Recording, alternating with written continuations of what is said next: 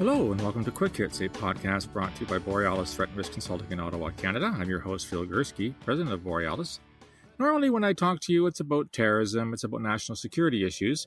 Today, I'm going to do something a little bit different. I'm going to focus more on the intelligence part of this podcast, which is entitled Intelligent Look at Terrorism. And I'm responding to an article I read in this morning's National Post, which is a right of center newspaper here in Canada. It's an op ed piece by an individual called Jean Christophe Boucher, who is described as the Program Director of Security of State and Resources and an Assistant Professor at the University of Calgary. The title of his article is The Death of Canada's Traditional Foreign Policy. And this article was written, I'm assuming, in the wake of a disaster as far as the Trudeau government's concerned. The Trudeau government came to power in 2015 with the slogan, Canada's back, whatever that was supposed to mean. I'm not sure we had gone anywhere. But anyhow, it's a change of regime from the Harper government, from the Conservatives who've been in power for the better part of a decade. And one of the shining lights or the goals of this new administration, the Trudeau government, was to get a seat on the Security Council, something that the Harper government had failed to do several years earlier. Well, guess what happened? We were in competition with Norway and Ireland for a seat on the Security Council, non permanent, of course. They're, they're, of course, the five permanent members. And we came in third, third out of three. Didn't even go to a second round with all kinds of commentary in the Canadian media over the past 24 hours since this broke late yesterday afternoon. The Trudeau Liberals, not surprisingly, are saying, well, it's okay, we're still back and we're still important. The Conservatives are calling it a disaster. They're saying that, oh, you know, over $2 million was spent trying to, uh, I don't know, kowtow to a bunch of third world dictators to help us to get this position. Lots of lunches and breakfasts, and even probably some good old Canadian maple syrup was thrown in the mix. The NDP, somewhere in the middle, like not, not that really matters. But this article talks about something which is really interesting. And one of its key phrases is Canada should retrench its global engagement. And the author, Professor Boucher, has three recommendations, but I want to focus on the second one he, he talks about. The first one is about um, having a royal commission to examine our foreign policy. Good God, we do not need another royal commission in Canada. We have royal commissions every th- two and a half weeks in this country. Uh, first of all, I have a problem with the word royal. Second of all, when I hear the words a royal commission, I see 12 years of lots of things and not much result. The third one is talking about Canadian values. And of course, he raises the point, uh, Professor Boucher does, what do we mean by Canadian values? Eh, I don't know. Uh, apologizing a lot. It's kind of what Canadians do. Not sure how Canadian values are different than Norwegian values or Irish values. So we didn't lose based on values. But as I said, it's the second point I want to raise because it has some implications for intelligence. And uh, Professor Boucher says that Canada's foreign policy is currently overextended and confused. Uh, yeah, and his recommendation is that Canada should retrench its global engagement and strengthen its relations with key states that share our values. United States, although that's debatable right now under Trump, France, uh, the UK, Australia, Germany, Japan, et cetera, et cetera. They're all, of course, uh, exception of Australia, all uh, fellow G7, G7 members. So it used to be G8, now it's G7. Why am I talking about this in a, in a podcast on intelligence? Let me take you back about 20 years. This is when I was still working for Communications Security Establishment, or CSE, which is Canada's Signals Intelligence Organization. Uh, for my American listeners, that's the same as the National Security Agency, or NSA. It's the same as GCHQ in the UK, DSD in Australia, and GCSB in New Zealand, as part of the Five Eyes community, the Anglo centric intelligence sharing network. And we at the time at CSE, this is prior to 9 11, of course, we were a foreign intelligence organization. We didn't do terrorism. We didn't do anything else but really foreign intelligence. So we would collect signals and process those signals and analyze them and get at the intelligence and package it up and send it to our customers downtown.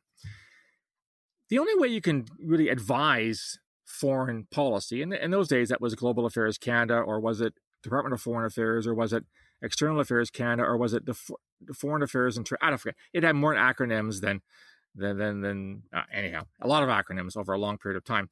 And there'd be an annual practice that we'd go through. We'd go to our customers so in this case global affairs and we ask them what are your priorities? What are your foreign intelligence priorities for the coming year? And we'd go away and we'd leave them with a question and come back. And they they they consult amongst themselves and come up with this list of foreign intelligence priorities. So, what is it that Canada needs to know about the intentions of foreign states to help it manage its own foreign policy? We'd come back after two weeks, We'd sit down and they'd, they'd give us a paper, and it had 110 top priorities. 110. We'd look at it and we'd say, um, there's a problem here. We don't have the horses to do 110 priorities. We can probably do 10 to 15 really, really well because CSE was a fairly small organization back then. If you give us 10 to 15 of the absolute top priority foreign intelligence requirements, we'll do those for you. We'll do the best of our job, best of our ability to get you that information. And they nodded their heads sagely and said, Yes, we understand. We get it. We apologize. Leave it with us. So we left them the, you know, the same task discuss amongst yourselves foreign intelligence priorities and get back to us. We come back two weeks later, same people, same room, same desks. They gave us a sheet of paper, and lo and behold, there were 109. They dropped one. Which one? I doesn't matter. In other words, they still fail to understand that we couldn't be all things to all people. We had to have a narrowly focused foreign policy and a narrowly focused foreign policy intelligence requirements. And that was not forthcoming. We couldn't seem to convince them of that. What they did was it was it was a grab bag. So if you go into foreign affairs or global affairs, or I'm losing track of what it's called these days, you will have a bunch of geographic desks and thematic desks and all kinds of other things, all of which have their own turf to protect, their own interests, their own intelligence requirements, etc., etc., and they want those intelligence requirements met.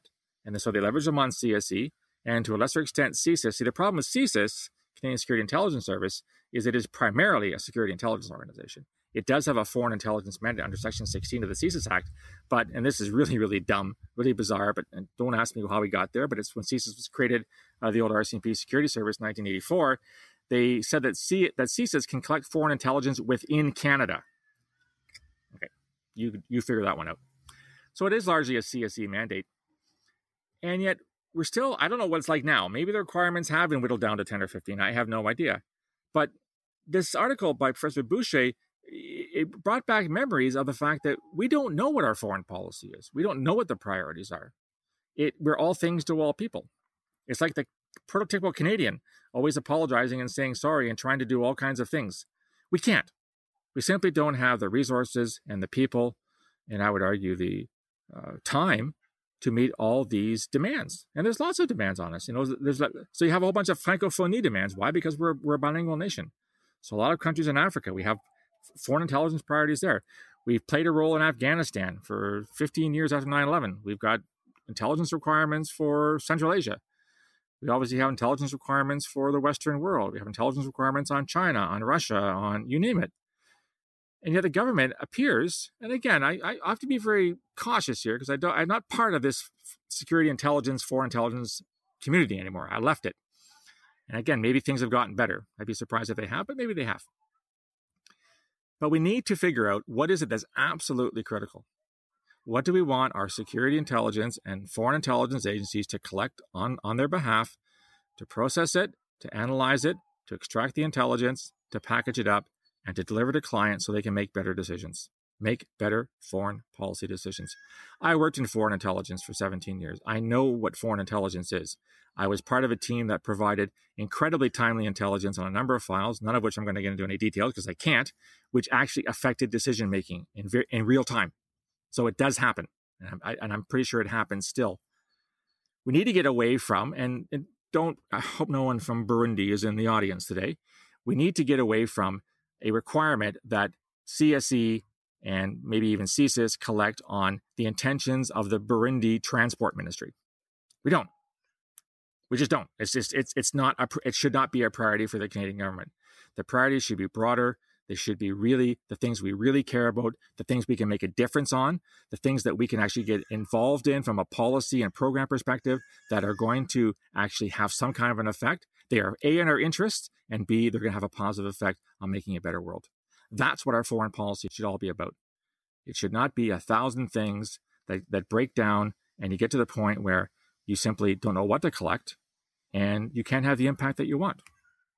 I so you know if you're in foreign policy and, and you think that I'm slandering you or I'm misrepresenting you or I've got it all wrong, please let me know. Because this is the way it was 20 years ago. And even in my time at CSIS, where I didn't work in foreign intelligence, I still used to see requirements periodically and they were all over the map. So if I'm wrong, I will humbly admit to my error if you show me that things have changed in a positive way over the past five to six years. If not, you might want to take this article by Professor Boucher to heart and start looking at what foreign policy is, what can it do? We're not the Americans. The Americans can worry about the Burundi Transport Ministry. Because the Americans have a bazillion people working at the State Department and a bazillion people at the CIA and a bazillion people working in the military. We don't have those. We're never going to have those. We're never going to have the money, never going to have the resources to do that. So we have to be very judicious in deciding what are our foreign policy uh, priorities. That's my opinion on foreign policy and on intelligence requirements. I'd love to know what you think. If you're if you, ha- you do work in foreign intelligence and you do work in foreign policy, drop me a line, give me a call. I'd love to have a conversation. You can reach me on email, borealisrisk at gmail.com or on Twitter at borealissaves. You can also find me on LinkedIn and on Facebook.